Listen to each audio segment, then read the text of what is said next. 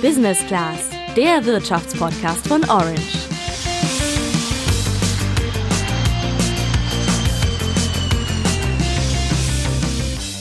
Also reich werden, das klingt für mich als Journalist ehrlich gesagt nicht unbedingt nach einem realistischen Lebensziel, zumindest wenn man mit Reichsein Yachten, Villen, Shampoos und Kaviar verbindet. Aber ganz ehrlich, so weit weg, wie ich immer dachte, sind zumindest die reichsten 10% der Bevölkerung gar nicht. Und es kann gut sein, dass das bei dir auch so ist. Ja, da gehe ich mit. Das Institut der deutschen Wirtschaft, kurz IW, hat die Einkommensverteilung in Deutschland untersucht und die Analyse zeigt, dass man schon mit weniger Einkommen zu den einkommensreichsten Deutschen gehört, als du vielleicht denkst, sagt auch unsere heutige Expertin im Podcast Judith Niehus vom Institut der deutschen Wirtschaft, eine der Autorinnen der Studie.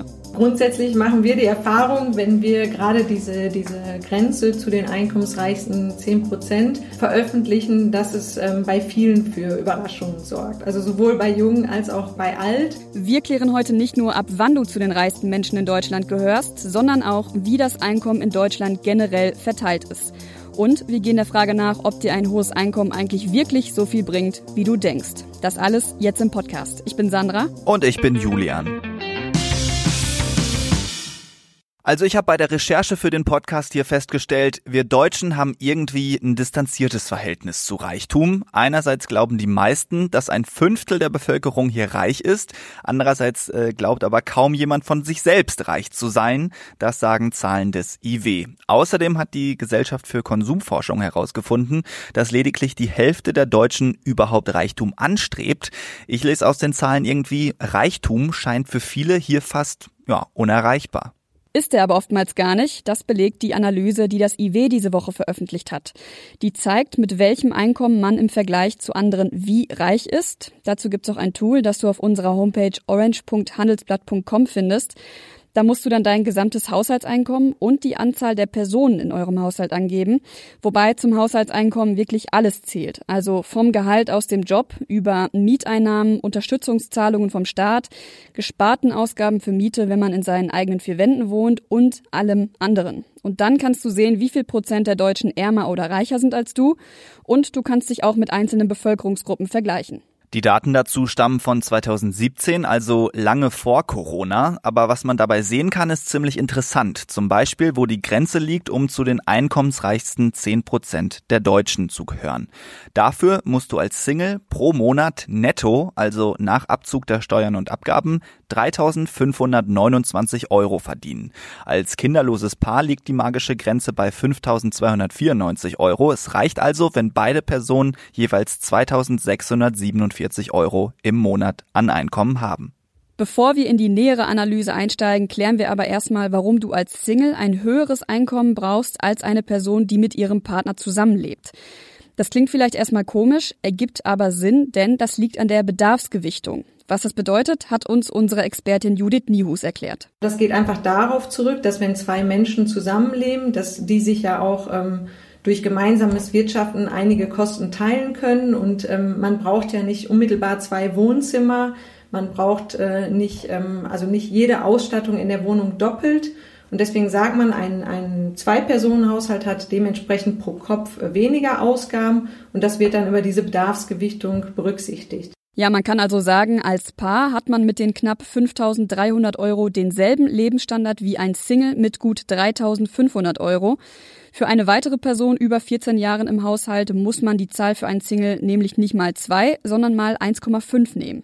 Ja, und das heißt auch, gerade als Paar ohne Kinder kann man relativ schnell nach oben rutschen, wenn beide einen Job haben, bei dem man um die 2600 Euro netto im Monat verdient. Gar nicht so unrealistisch. Verlieben sich zum Beispiel ein Controller und eine Ingenieurin, ein Mathematiker und ein Steuerberater oder auch eine Informatikerin und eine Chemikerin, egal in welcher Konstellation, dann kann man laut Gehaltsschätzung der Jobplattform Stepstone im Schnitt mit mindestens 2600 Euro rechnen und ihr würdet dem Einkommen nach zu den reichsten 10 Prozent gehören.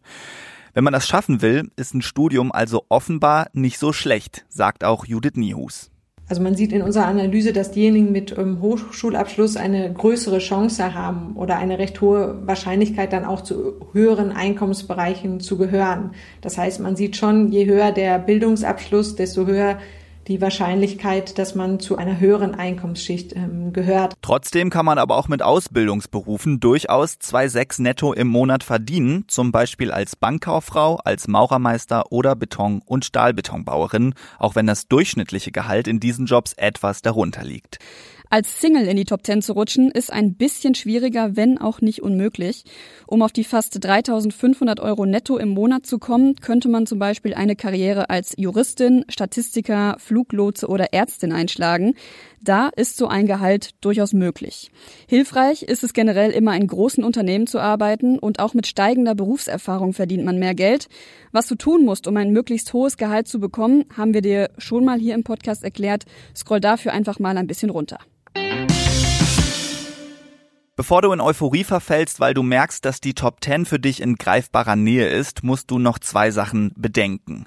Erstens, ein hohes Einkommen bringt dir nicht überall in Deutschland gleich viel. Lebst du nämlich da, wo die Mieten und die sonstigen Lebenshaltungskosten hoch sind, zum Beispiel in München, Frankfurt oder Stuttgart, wo der Quadratmeter zur Miete schon mal 15 Euro kosten kann, bleibt natürlich weniger von deinem Einkommen übrig als in Chemnitz, Halle an der Saale oder Hagen, wo du nur zwischen 5 und 6 Euro pro Quadratmeter Quadratmeter zahlst. Das ist in der Analyse nicht berücksichtigt. Zweitens gilt man ja nicht automatisch als reich, weil man zu den zehn reichsten Prozent gehört.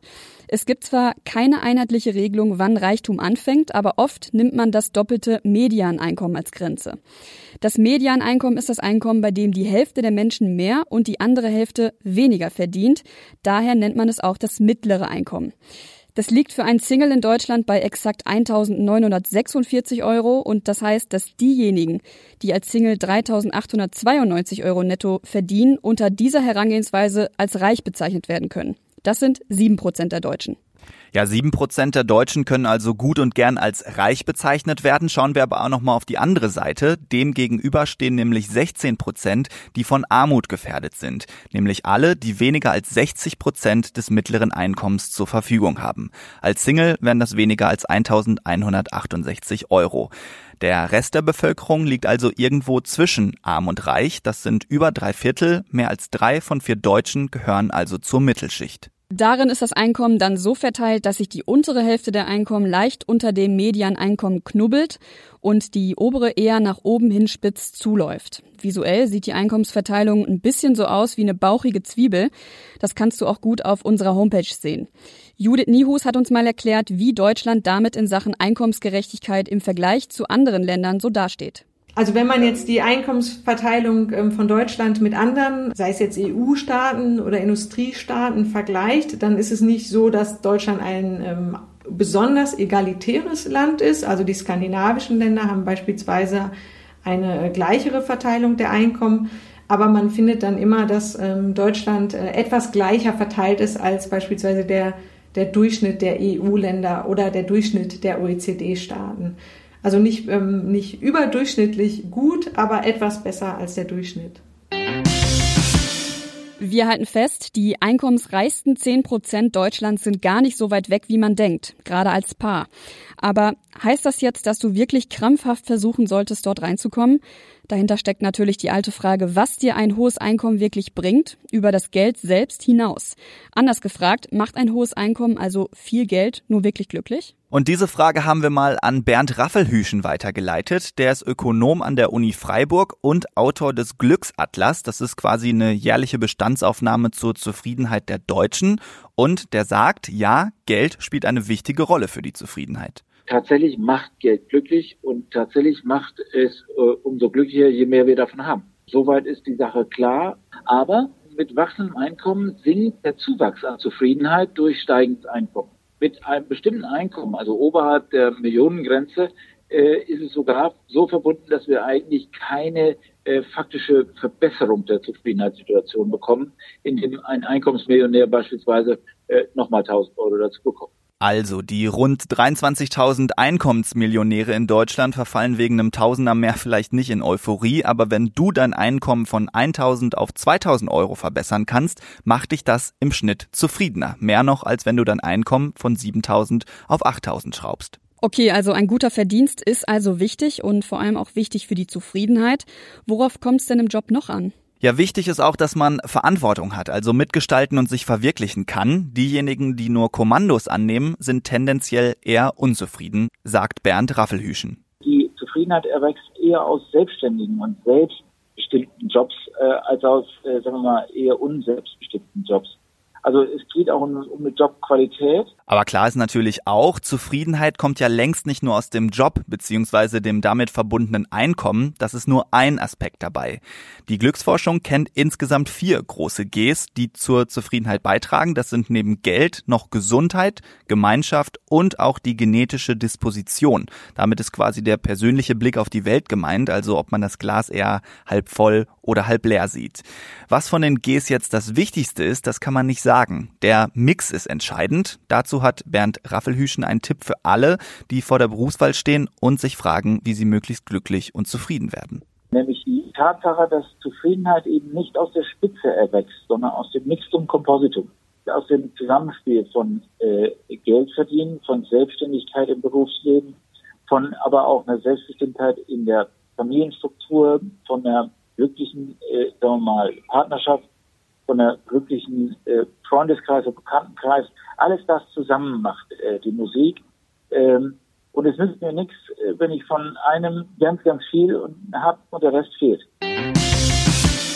Ich finde, das ist auch ein gutes Schlussfazit. Also Geld zu verdienen und der damit verbundene Aufstieg im Einkommensranking ist also definitiv erstrebenswert. Aber man sollte halt nicht alles andere dafür aus den Augen verlieren. Sehe ich auch so. So viel von uns für heute. Wir freuen uns wie jedes Mal über eine iTunes-Bewertung und Rückmeldung über Instagram bei orange-bei-handelsblatt oder per Mail. Die Adressen findet ihr wie gewohnt über unsere Autorenprofile auf unserer Homepage. Wir melden uns dann nächste Woche wieder. Bis dahin, macht's gut. Ciao, ciao.